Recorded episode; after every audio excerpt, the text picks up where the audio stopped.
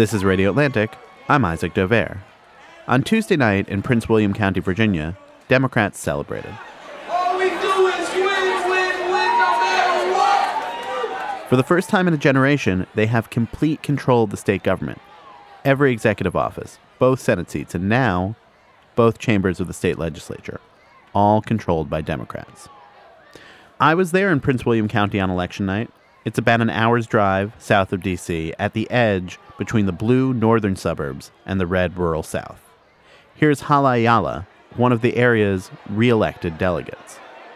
My district was one of the hardest districts on the on this side of Virginia, the northern side of Virginia, and for the people to elect me back into office, I am so humbled and grateful. Ayala's race and the races of other Democrats celebrating on Tuesday get an unusual amount of national attention.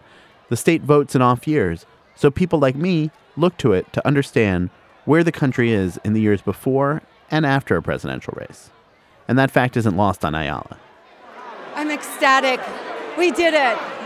Virginia spoke. We, we sent a tsunami message to 1600 Penn.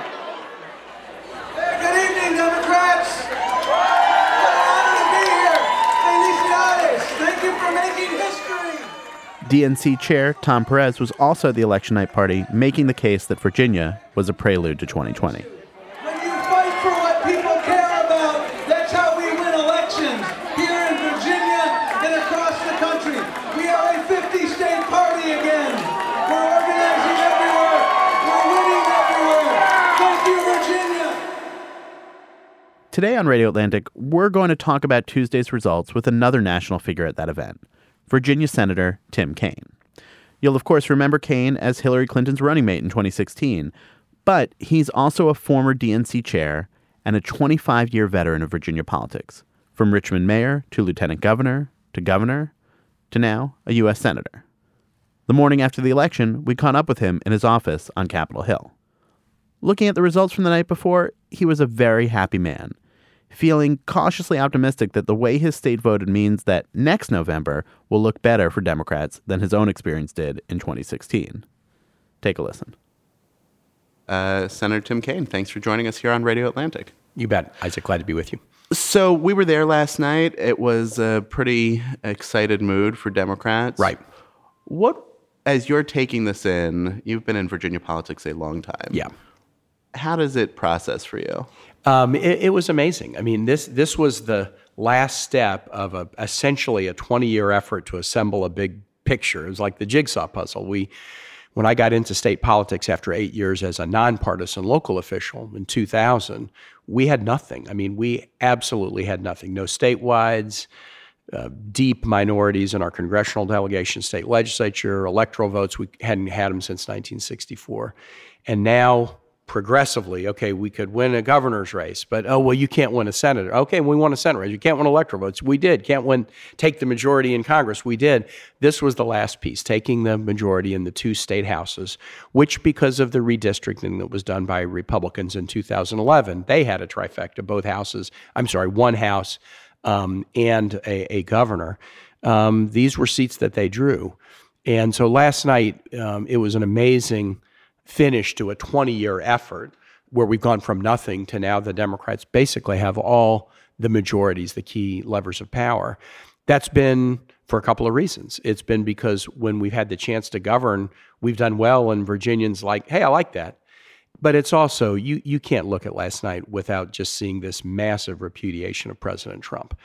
After 2016, where we won Virginia, the 17 results in our state races, gubernatorial and House, were great. Our 18 results, my reelection, then flipping three House seats from red to blue. They'd been red for most of the last 50 years. That was great. Last night continues it.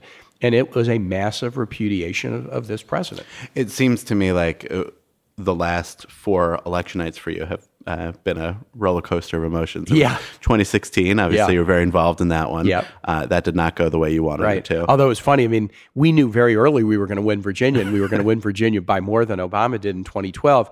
I've spent my whole life trying to get Virginia to catch up. Right. So the fact that Virginia would be in such great shape, I did think after we knew we'd win Virginia, we're probably going to win this race. But while we were moving ahead, others weren't necessarily standing still. So. Yeah, it was good Virginia news for you, Yeah. but not good the rest of the right, news. Uh, and uh, N16 obviously ends in a, a long night uh, that didn't go the way you wanted it to, a very rough night, and then processing it. And then 2017, you have races that do go the way you want Right. them to in Virginia.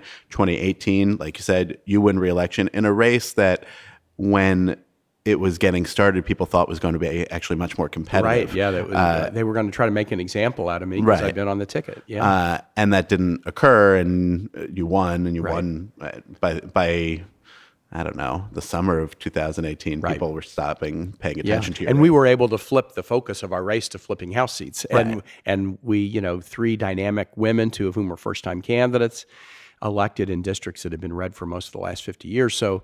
18 was a great night, but but again, there was something about last night because it was sort of the last piece in this puzzle. And our legislature has been blocking us in Virginia for doing meaningful things on gun safety, even after suffering through Virginia Tech and Virginia Beach and so much gun violence. They've been blocking raising the minimum wage, blocking the Equal Rights Amendment, tried so hard to block us from expanding Medicaid with Republicans in control, disenfranchising voters rather than uh, making it easier for people to vote. Um, had either House stayed in Republican majority, we wouldn't have been able to move forward on the things I've just mentioned. But now, with both houses in Democratic hands and a Democratic governor, we have the ability to to to to do even more than we have done and respond to the concerns that people have, and that's really sweet. D- does it make you think about the contrast to where you were on election night 2016? You know, no, it's funny. I don't. I I really get Virginia politics. I'm not an expert in anybody else's politics. You know, any other states, or or even national politics. I get Virginia politics. I get. We are the single best turnaround project in the United States in the last 50 years. And so the only the only thing that that I think is sort of relevant about it is, hey, Democrats, you want a model? You want to see how to do things? Virginia's got a good model for you. Um, and I feel really, really proud of that. So, uh, yeah, I think less about 16 than I think about 20 and 22 and 24. I mean, I, I think that, that there are things that we've done in Virginia, and it's this combination of we govern well and people trust us to govern. We recognize that Trump is the wrong person for this country and against our values. I say, look, we have a weird state seal in Virginia. It's a victorious woman standing atop a deposed tyrant. We hate tyrants. Our state was born out of opposition to tyranny. We still hate tyrants. We can see them coming a mile off and we reject them. And that's one of the reasons that Trump is so unpopular in Virginia is that we've seen narcissistic, anti-science, bigoted bullies too often in our past. And we've decided to put away the childish things. We want something different. Um, that's the second feature. But then the third feature going forward is we do really, really well now in suburbs. That's been the Virginia story. When when Mark Warner was elected governor in 2001, he did unusually well in rural Virginia, running in 01 against a suburban Republican nominee. I had to run against a rural Virginia nominee in 2005, and it's like I'm not going to clean up in rural Virginia against a rural opponent.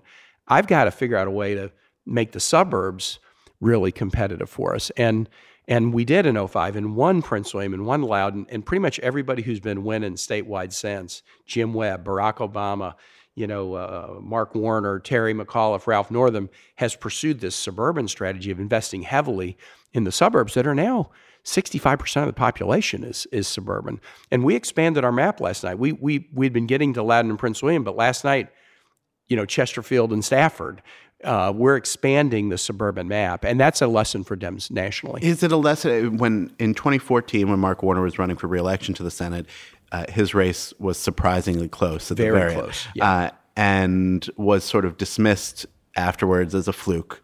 But I think in in reflection, it looked like actually a premonition of what was coming Mm-hmm. Yep. in 2016. Yep. Was uh, obviously you, you don't like Mm-hmm. that Donald Trump is the president. You tried to make that not happen. Yeah. Nothing he's done has surprised me. I, t- I told people for 105 days this is exactly what would happen. So, but But is there a level of wake up call that happened for the Democratic Party in rethinking Yeah. how to do things that came because they sort of hit rock bottom as a party with Donald Trump getting reelected? Well, you know, I, I, I don't think we hit rock bottom. And I think a danger for Dems, don't overcorrect. I mean, in 2016, Hillary Clinton won the popular vote. Um, it's really hard to do that for a third term. Dems don't do that. It's hard to do that for a woman. It's hard to do that with Russia and the FBI putting their thumb on the scale against you. You don't have to turn everything over. Now, I will say, though, uh, it, there was a wake up call because the consequences of Trump's election are so dramatic. Um, but uh, you know, picking an, a lesser qualified man over a qualified woman—it's not exactly the first time that that's happened in American life. Um, and I, I, do worry a little bit. The party sh- should do a lot of things differently and capture energy and excitement in the way we have, but you don't have to turn everything topsy turvy. And I, I do worry a little bit about the party overcorrecting. I think Virginia, Uh, you know, it's not like we changed stuff in Virginia. We 14 was a tough year because it was the Obama midterm, and Dems were having trouble in the Obama midterm in Virginia and elsewhere. But we didn't turn everything topsy turvy. We we have had a path that has led us to generally success and so one Not always. 2009 wasn't a good year for us. We lost the governor's race then, but we haven't lost the state race now in 10 years, state or federal. So we've got we have a path. We're pursuing it. Young, diverse, problem solvers, recognizing people's dissatisfaction with this president. You know, when the most known American does not stand for the values that we think are fundamentally American inclusion and equality and can do optimism, he's divisive and, and kind of pessimistic, then we got to take advantage of that uh, dissatisfaction, and that was a huge factor in the race. Is it just uh, a mirror, perhaps, of what happened in 2010 and 2011 in politics nationally, where uh, the Republicans were doing well, and then Obama was reelected in 2012? Right, that, that was a that was a period where you were DNC chair, yeah. you were thinking yeah. about things. Uh, uh, it does seem like things are going well for Democrats uh, when it comes to elections in the last right. two years. But what does that yeah, what could, mean, could, right? Could, like, pre- could, President Trump get reelected yeah. next year in the same way? Well, look, that's a fair question, and and so no complacency. I will say that the one difference that we're that we've really worked hard on in Virginia, and I hope nationally you're seeing it too, is in the Obama election of 08 and even between 08 and 2012, the Democrats built themselves into a really good presidential popular election party. The Republicans, on the other hand, were working on you know local races and things like that because they realize they're not a good presidential popular election party. So they want to do well in local races. They want to get the electoral college advantage. I do think Dems have woken up to that. So what you saw in Virginia with not just state races, but look, when you have Prince William and Loudoun changing the, the, these suburban counties, fundamentally changing the direction of the boards of supervisors and school boards, diverse, progressive that suggests that we're learning the lesson and we're not just focusing on the presidency we're focusing on building out the entire the entire team there were a number of firsts in the elections uh, this week uh, and, and, we have the first Muslim state senator yeah. in Virginia, Muslim first woman, Sikh yeah. uh, Muslim woman, right? Mm-hmm. First Sikh ele- local elected official in Virginia. Mm-hmm. What does that mean for uh, what the party is at this point. If you were, uh, if you could go back and talk to Mayor-elect Tim Kaine yeah. of Richmond in 1998, mm-hmm. um, what would you say mm-hmm. about where? What would he think about where the party is right now? He would he would say the party is. Uh, where he dreamed it would be. I mean, I was the mayor of a city that's predominantly minority. Yeah. In 1998, it was majority minority, and it was very unusual that I was the mayor of that city at that time. But I was the mayor because you know, the, our minority community had the grace to extend to me, we trust you, when the white majority never extended that grace to a minority candidate in the hundreds of years that was that preceded my time as mayor. Um, so I, I, our party is a party where everybody's welcome at the table and nobody is pushed away from the table. Some ha- some it, it causes them angst because they might see new faces around the table and they think they're losing something as a result. But what Virginians have learned is wait a minute, we're not losing anything, we're gaining. Uh, in Prince William, where we were last night, the guy I beat in the Senate race last year patented this sort of before Trump, this hard anti immigrant style of campaigning, and he won some elections that way. But you know what? The county saw the results of it and said, that's not what we want. And last night was a repudiation of it and, and a statement of here's who we are as a Commonwealth, here's who we are as a party, here's who we should be as a country. You can come sit around the table. We'll all be around the table together. You took special pleasure in announcing that that seat had flipped to a Democrat. Yeah, I did. Uh, I did. Uh, and you said in your speech that now uh, Prince William is on, on the same page, same paragraph, in the same century uh, yeah. as the voters. As its citizens, yeah.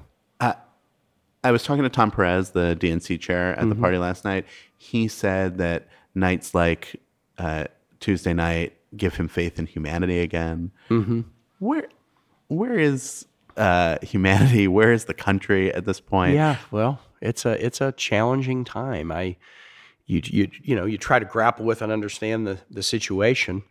Um, I I uh, I've been thinking a lot about the Book of Job recently.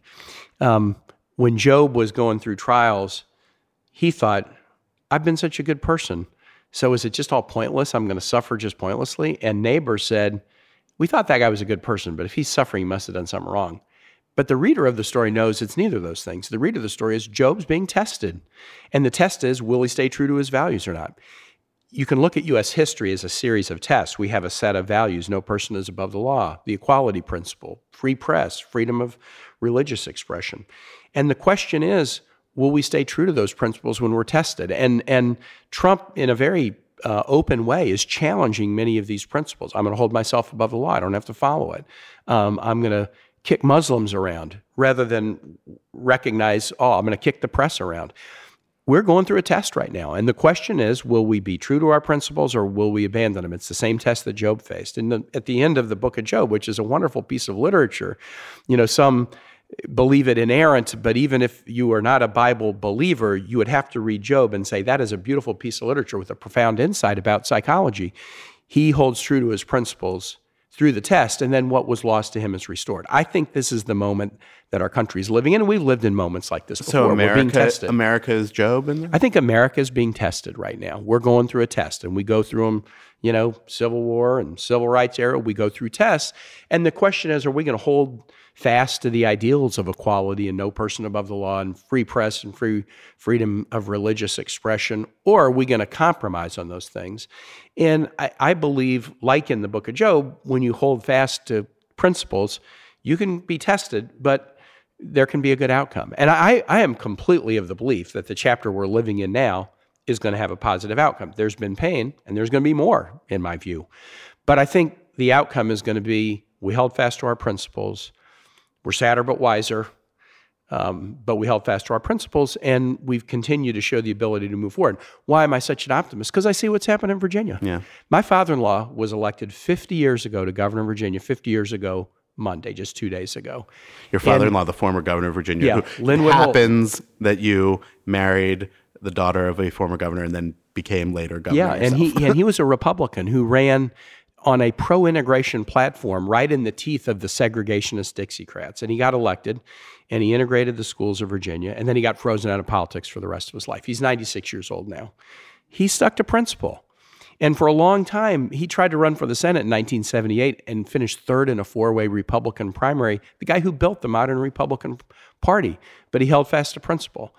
And look where Virginia is now. First African American governor, Doug Wilder, putting electoral votes behind Barack Obama in 08 12. This dramatic political transformation. So when I look at where we are as a nation and, and what might happen, I have a pretty good analogous situation right here where we've stuck to principles that were important. And while there's been pain along the way, um, we are on an arc that I like. And I think the same thing's going to happen in the country. Is it going to be different when Trump's name is on the ballot next year? It will be different, um, but Trump's name was on the ballot this year. Um, you know, when he went to Kentucky and said, "Look, if if the if, if Bevin doesn't win, they're going to say it's on me. You can't let them do that to me." Trump's name was on the ballot in Kentucky. Trump's name was on the ballot, But there's, I in mean, Virginia. But but you're right. when he, is, the guy, so much of it is, of how he operates is as a sort of cult of personality around politics. It's so much the Cult of- attachment to him, cult of one, right. uh, and uh, and it just seems like that will make a big difference Yeah. in how things go. In the same way, but I think to a higher degree now, that it made a difference. Barack Obama being on the ballot in Yes. 2008 and 2012 versus Yes. where Democrats were in 2010 and 14. Right. right? So yeah, I, no, I think I mean, and I Trump Trump has made it even more about him. you so, have to assume it will. And and I look, I don't I don't say Dems are necessarily going to win in 2020. I think I think Trump could win. I think that the race is the Dems' race to lose, but Trump could clearly win. Um, and I you know I hope again the Dems learn the right lessons from 17, 18, 19, So what- 16 too. Learn the right lessons from 16, 17, 18, 19, and then apply them in 20. But uh, we we should feel after last night, Kentucky and Virginia especially, we should feel that we've got momentum.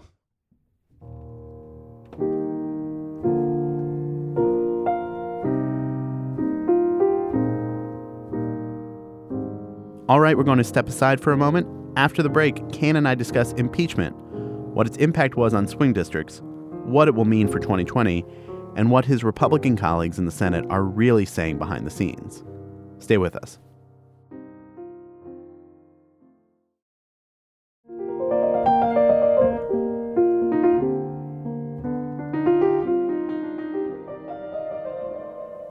What do you think the 2020 candidates, the Democrats broadly, should learn from what happened here?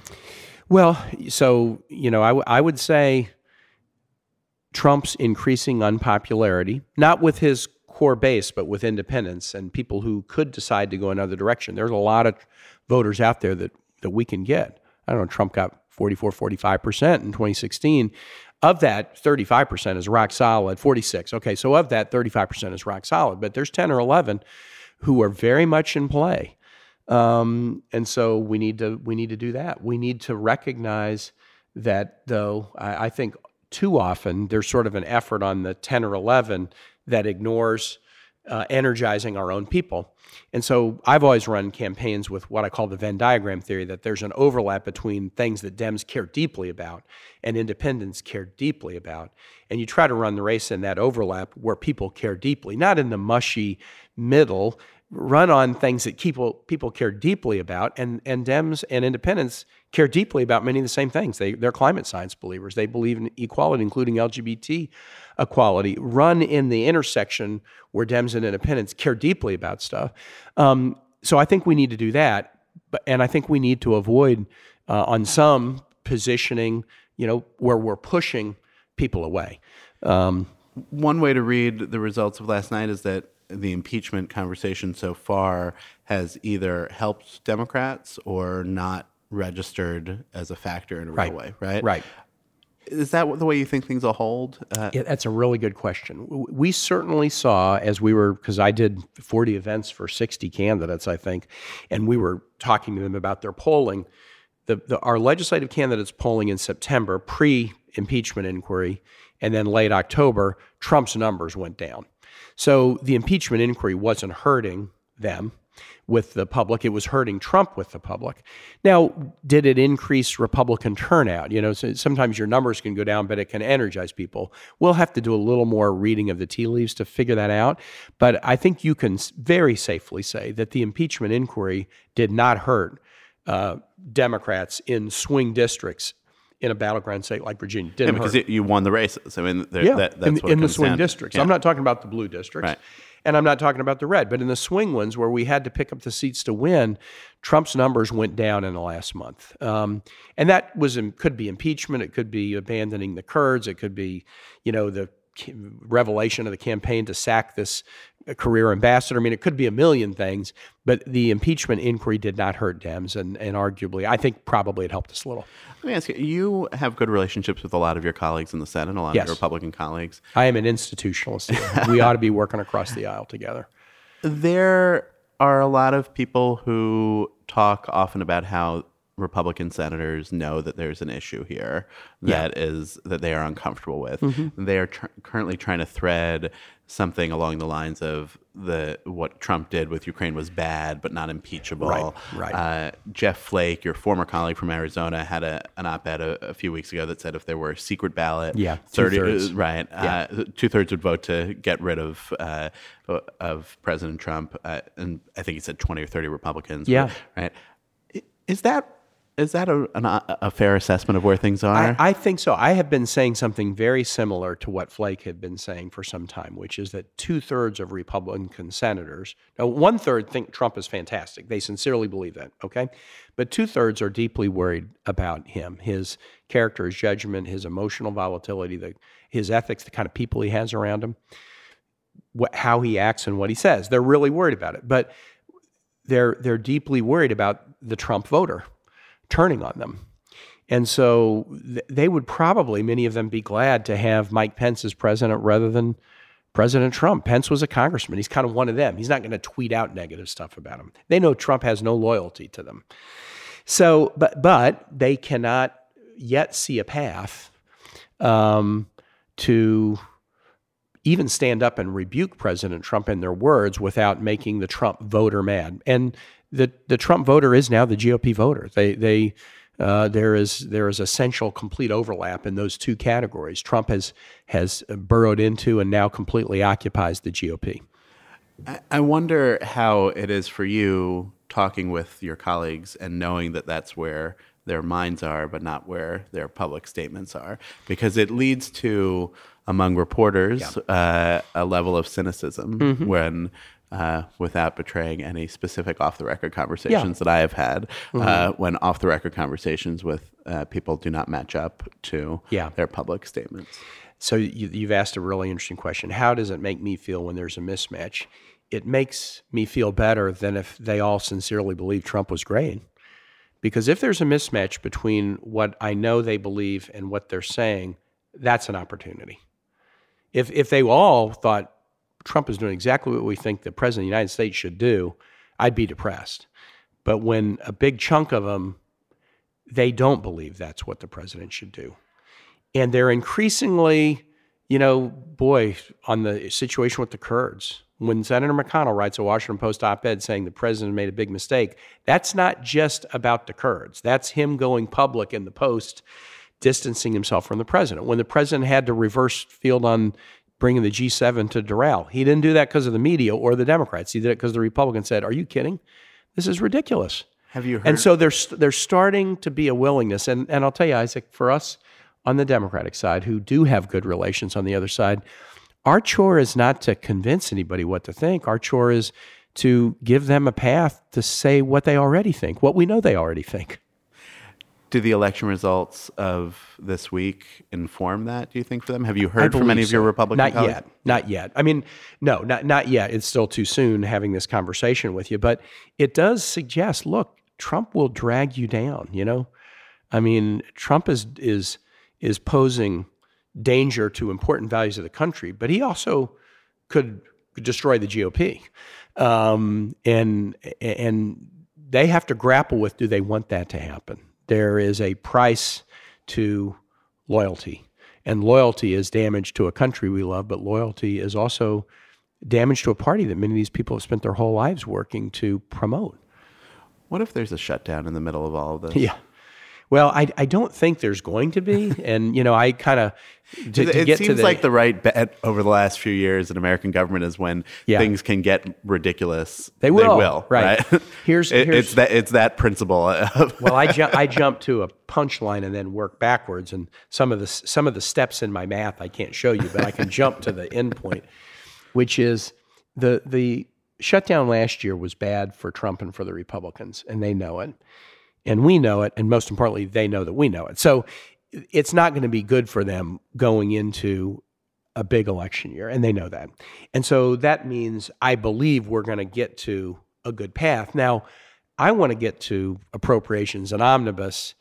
And you know, I, you hear more. Oh, you mean like the work of government? Yeah, the real work of government. Okay. And you're hearing people talk about continuing resolutions. I I'm not worried about shutdown so much as I'm worried about, you know, kind of slack budgetary practices that don't really look in the continuing resolutions is like driving looking in the rearview mirror. I want to drive looking in the windshield and drive forward rather than just do what I did last year. So there, there's some danger of that, I think, but I don't think we're going to get into the shutdown space. We were talking about politically what you think the election results mean for going forward yeah. here. Uh, what we're seeing as we're recording this is that in Kentucky, which was a good night for Democrats, yep. it seems, Andy Beshear seems to have defeated uh, the incumbent Republican governor, right. Matt Bevin. Uh, that Bevin is refusing to concede. He's right. pushing for a recount. Mm-hmm. Uh, it doesn't. It's not clear where that will go. Right. Right. Is that maybe a preview of what we might have in the year ahead too? I mean, do you worry about? I do. You worry about what would happen if Trump would lose? Um, I, I worry, I, I will hear more generally. I worry about what President Trump does when his back's against the wall, when evidence comes out on impeachment that's unfavorable. Um, could he sack a lot of people? Could he engage in new cruel acts against, you know, kicking minorities around to, t- to shift attention? Could he get? Could he blunder us into a war we shouldn't be in. I mean, I think there's a lot that's unpredictable right now. Do you worry about what happens if he's acquitted by the Senate, which seems like, barring some changes of what we were just talking about, if the House does vote to impeach him, which looks like it's going Right. to happen. I mean, making predictions is a Yeah. very dangerous thing, but Right. the likeliest scenario right now seems to be that the House will vote to impeach him. I think that would it'll go the to the Senate, wisdom, and conventional uh, right. and he would be acquitted. I, I just worry about he is generally a person who is very unpredictable. He cares about one thing himself. And if he feels threatened, then he will do things to help himself at the expense of everybody else, including the nation. And so that could assume so many different forms. That's the that is the one thing that kind of keeps me up at night is is there's a lot of unpredictability right now. You know, there's unpredictability about the impeachment inquiry in the House and what new evidence will come out. The politics of impeachment is unpredictable, but the unpredictability that worries me is what President Trump does when he feels threatened, because he is going to preserve himself even if it it messes up the country. And if he were to lose, do you think about what would happen then? I don't I don't jump and think about like well what would he do and what would we do and how would you move around the chessboard in case but I just worry about his um, again he will he will promote himself at the expense of every person and every principle uh, in, including you know the, his oath of office to uphold the constitution and do the right thing for the country and he'll put himself first and so I do worry about what forms that may take But I'm jumping ahead because you're. It, it sounds like you're also nowhere near comfortable in the idea that Democrats would uh, have an easy race against him next year. I think if we assume it's going to be easy, we make a big mistake. So I do think the race is ours to lose. We should win. Just like in 2018, you know, it was a really interesting race because some of the factors, like economic factors, were pretty strong. But I, I, I gave an analysis a couple of days after I won in 2018, not really about my race, but just generally. And I said it was a it was a man shall not live by bread alone kind of election. Some of the economic signs were strong, but there was a profound unease among the American electorate about the way this president is manifesting. He is the most known American in the world. So who he is sends a signal about who we are. But what Americans said in that race with a good economy is that's not who we are. And we want to send a clear message of repudiation that don't think this is who we are as a country. And we saw that same message. So I think that I think the race is ours to lose. We we have a, a good momentum and last night shows that. But if we assume it's going to be easy, I mean, look, this is a guy who we already know will pull out all the stops. I mean, he'll try to get Ukraine to help. He openly encouraged Russia to help.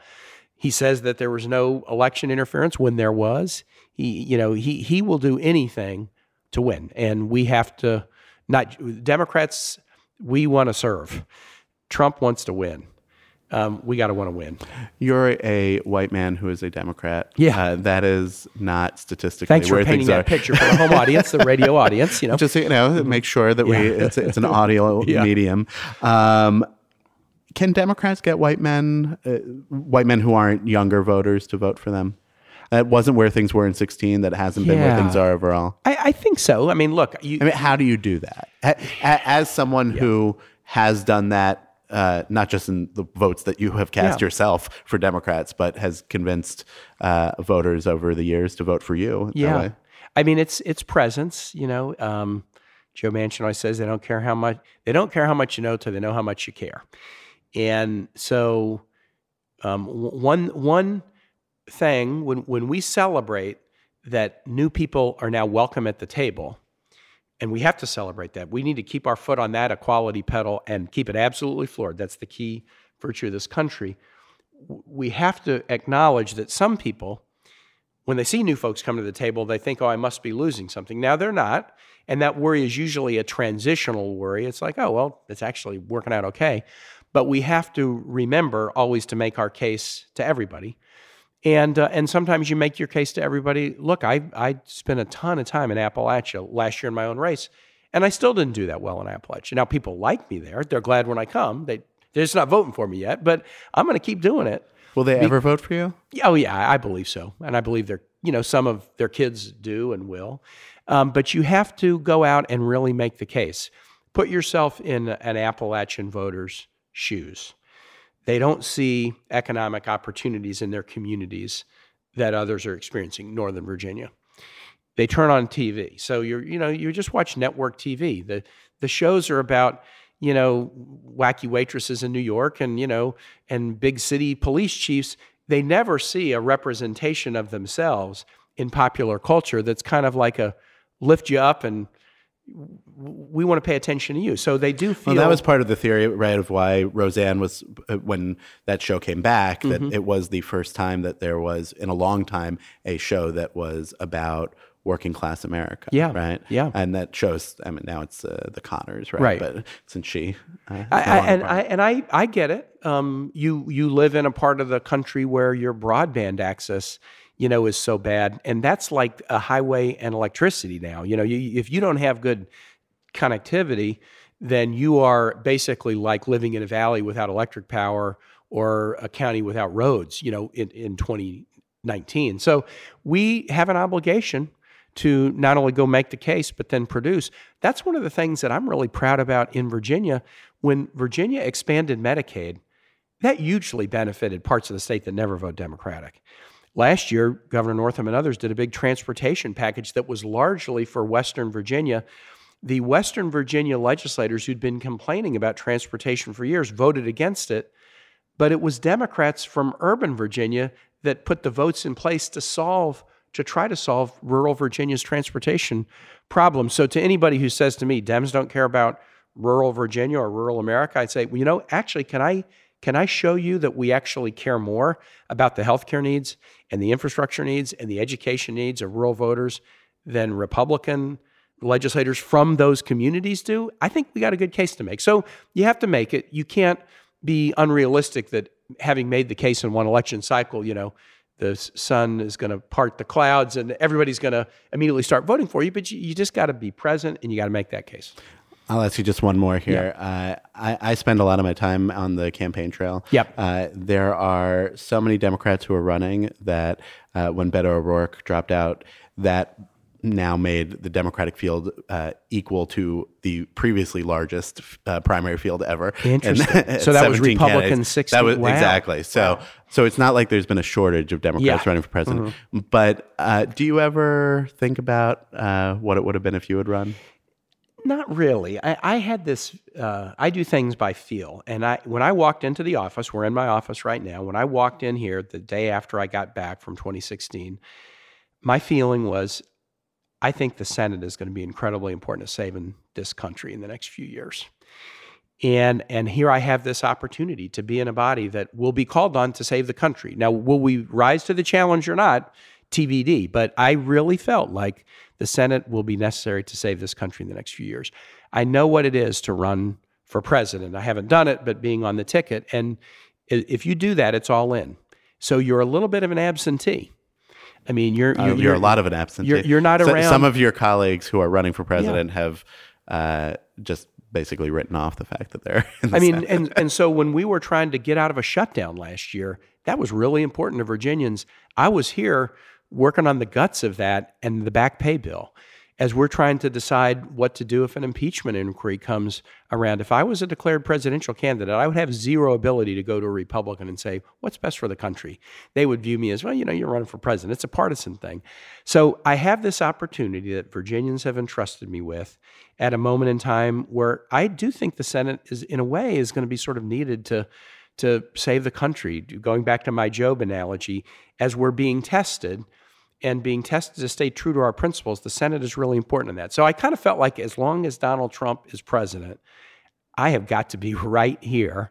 And that's why I ran for reelection in 2018. And I knew when I ran for reelection, I wasn't going to run and then turn right around and say, okay, now I'm running for president. I Some of your colleagues I, did. I needed to be here. I needed to be here. Elizabeth Warren, Bernie Sanders, and Amy Klobuchar all did that. right here. And look, presidential candidates play a really valuable role too, because in addition to trying to be president, they're going out and articulating what's right about us, what's wrong about President Trump. That's an important thing to do.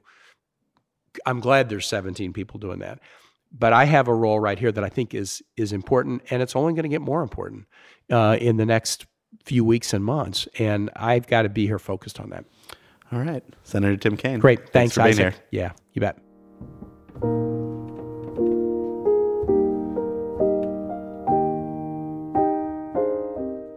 That'll do it for this week of Radio Atlantic. Thanks to Kevin Townsend for producing and editing this episode, and to Catherine Wells, the executive producer for Atlantic Podcasts. Our theme music is the Battle Hymn of the Republic as interpreted by Jon Batiste. And if you want to support the show and all the work we do here at The Atlantic, the best way is with a subscription. Just go to theatlantic.com slash radio subscribe. Thanks for listening. Catch you next week.